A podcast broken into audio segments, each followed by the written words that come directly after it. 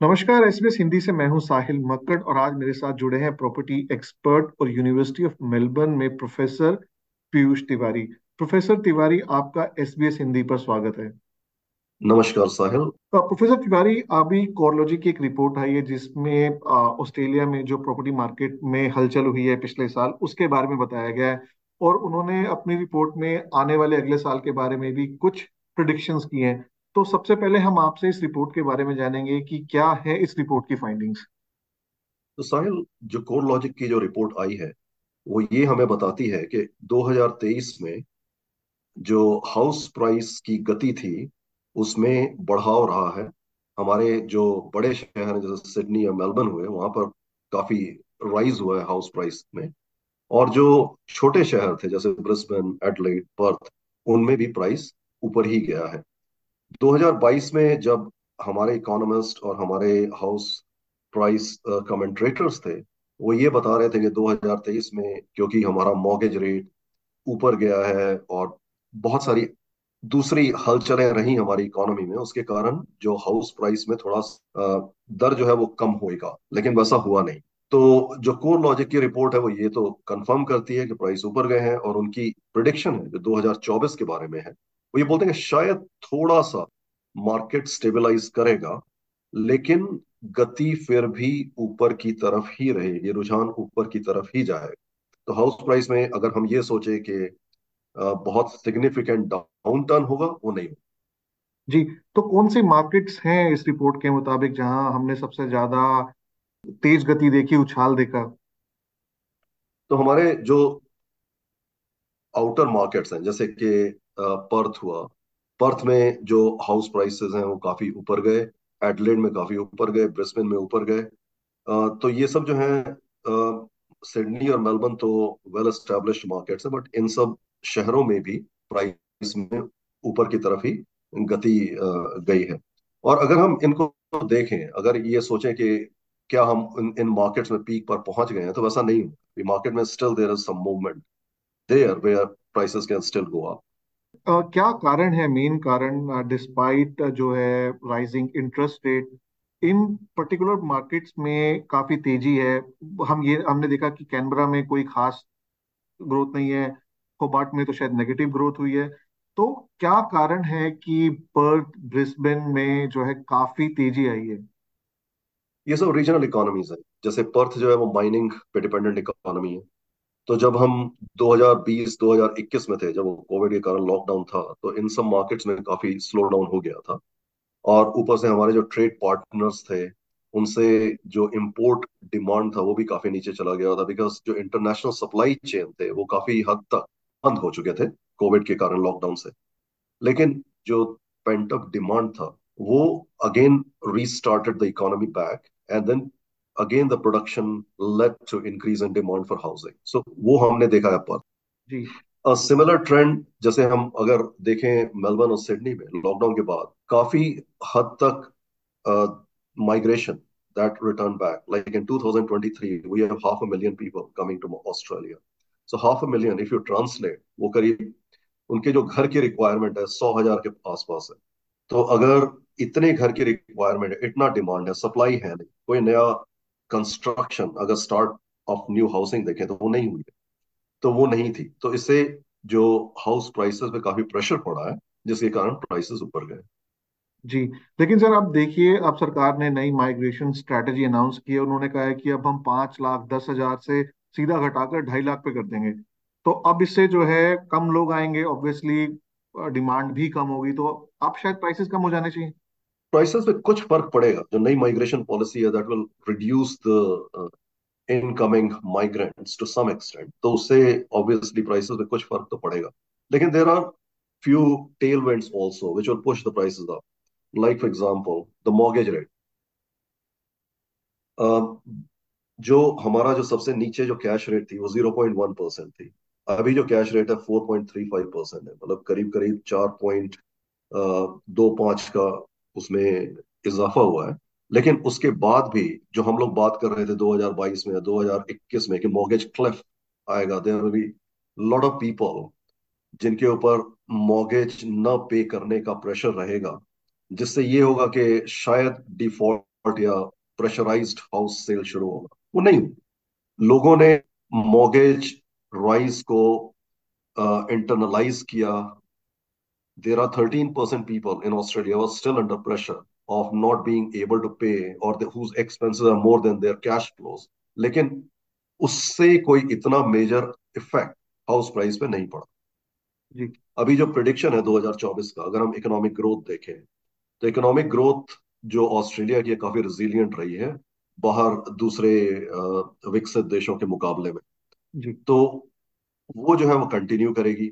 The expected rate of growth, economic growth is still very positive, though it might be slightly lower than 2023, but we are starting with a higher base.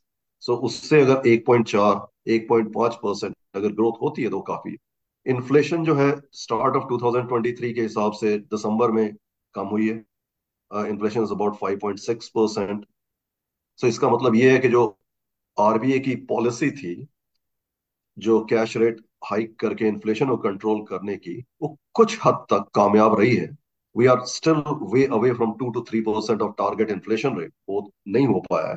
लेकिन शायद उस direction में है। So some economist और the reports which you have seen recently from CoreLogic or the other survey, which suggests that कुछ और rate hikes possible है 2024 में। उसका कारण यही है कि अभी इन्फ्लेशन जो है, वो टारगेट रेट से काफ़ी ऊपर है। लेकिन उसकी जो ट्रेंड है, वो राइट डायरेक्शन में है, जिससे कि ये होगा कि अगर एक या दो या तीन रेट हाइक्स होते हैं तो उससे जो है इन्फ्लेशन कंट्रोल में आ जाएगा। जी, मैं ये आपसे पूछना चाहता था, सर, कि जैसे अभी कोरलॉजी की रिपोर्ट में देखा, उन्होंने कि मार्केट जो है स्लो हो गई है। अभी आप कह रहे हैं कि ये जो है अभी इंटरेस्ट रेट बढ़ेंगे, इसका मतलब मार्केट में अभी और मंदी आ सकती है before it goes back up क्योंकि जब इंटरेस्ट रेट कम हो जाएँगे तो लोगों के पास पैसा और आ जाएगा जेब में तो यानी कि अगले आने वाले कुछ पाँच छह महीने में हम कह सकते हैं कि मार्केट थोड़ी गिरेगी और उसके बाद बढ़ेगी। और चूँकि अगर आप देखें कि अभी ऑस्ट्रेलियन फाइनेंशियल रिव्यू ने भी एक सर्वे किया था, उनके हिसाब से 40 इकोनॉमिस्ट का उन्होंने एक सर्वे किया, उसमें कहा गया है कि जो रेट कट होंगे, वो एक्सपेक्टेड है सितंबर के आसपास, यानी आज से नौ महीने में। तो यानी क्या हम ये मान के चले कि अगले नौ महीने तक थोड़ी मार्केट डाउन रहेगी, फिर उसके बाद ऊपर उठ सकती है? साहिल, यहाँ पर दो चीज़ें हैं जो कि इंपॉर्टेंट हो जाती हैं। एक ये कि जो हम ट्रेंड देख रहे हैं कोर लॉजिक का, जो मंदी की बात कर रहे हैं, वो दिसंबर में हुई है। दिसंबर में स्लो डाउन है, नवंबर में स्लो डाउन है। तो ये दिसंबर और जनवरी का जो महीना है, यहाँ पर वैसे भी कुछ स्लो डाउन रहती है। हाउस प्राइस मूवमेंट्स और मार्केट एक्टिविटी थोड़ी कम रहती है because of holiday period and so on और लोग भी ये क्रिसमस पीरियड में मूव करना नहीं चाहते हैं तो इसलिए थोड़ी स्लो डाउन आ जाती है। और जो दूसरी बात ये हुई कि जो आप मॉर्गेज रेट और रेट राइज और उससे मॉर्गेज रेट्स पे जो इम्पैक्ट होगा वो इमीडिएटली नहीं होता। उसमें दो तीन महीने का डिले रहता है। जैसे कि अगर कैश रेट आज इंक्रीज हुआ तो इमीडिएटली बैंक्स जो है अपने जो इंटरेस्ट रेट्स चेंज नहीं करते हैं। They give time about a month और two months for rates to adjust तो उसमें एक जो है बहुत फेस्ड आउट पीरियड आ जाता है। जी। तो while we can see that the cash rates will rise in coming months. The impact on mortgage interest rate beyond where it is uh, is going to be only minor. We have already reached the peak of mortgage rate uh, mortgage rate cycle. तो उससे इन दोनों का combination जो effect जो house price पे पड़ेगा मुझे लगता है बहुत नेग्लिजिबल होगा so I don't see that there will be a significant negative impact on house prices जी। एक आखिरी सवाल प्रोफेसर साहब उसमें ये भी कहा गया कि रिपोर्ट में जो हम हम पढ़ रहे थे कोरोलॉजी की रिपोर्ट उसमें कहा गया है कि आ, लोगों के लिए घर खरीदना और मुश्किल होता जा रहा है। ये थोड़ा इसके बारे में आप बताइए प्लीज़।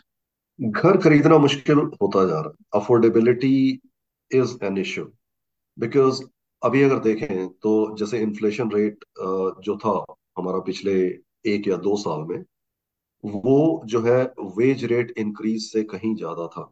तो in real terms the wage was not increasing as much as the prices were so उससे जो गैप है, वो बढ़ता ही जा रहा था। और ये जो अफोर्डेबिलिटी है, जैसे कि हमारे हाउस रेंट इंक्रीज हो गया इलेक्ट्रिसिटी प्राइसेस इंक्रीज हो गए हैं, जो लेबर इंटेंसिव सर्विसेज़ है, उनका कॉस्ट बढ़ गया।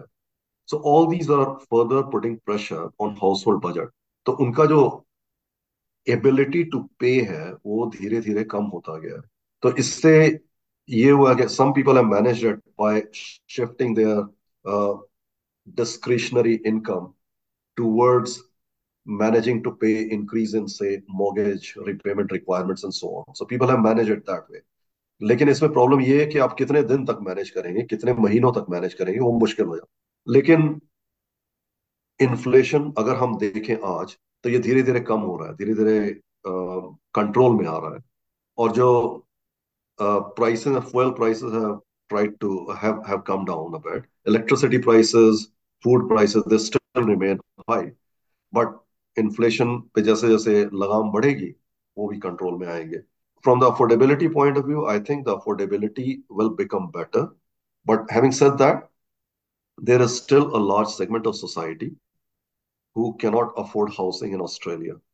And that is the major policy challenge for 2024 and 25. आ, बहुत बहुत शुक्रिया प्रोफेसर तिवारी ये सब जानकारी हमारे साथ शेयर करने के लिए आ, लेकिन हम साथ साथ अपने लिसनर्स को ये भी बता दें कि ये जो विचार हैं प्रोफेसर तिवारी के निजी विचार हैं और आप कोई भी अपना फाइनेंशियल डिसीज़न लेते हैं तो उसके लिए आप अपने फाइनेंशियल एक्सपर्ट के पास ज़रूर जाएँ उनसे सलाह मशवरा करने के बाद ही कोई डिसीज़न लें हमसे जुड़ने के लिए प्रोफेसर तिवारी आपका बहुत बहुत शुक्रिया। धन्यवाद साहिल।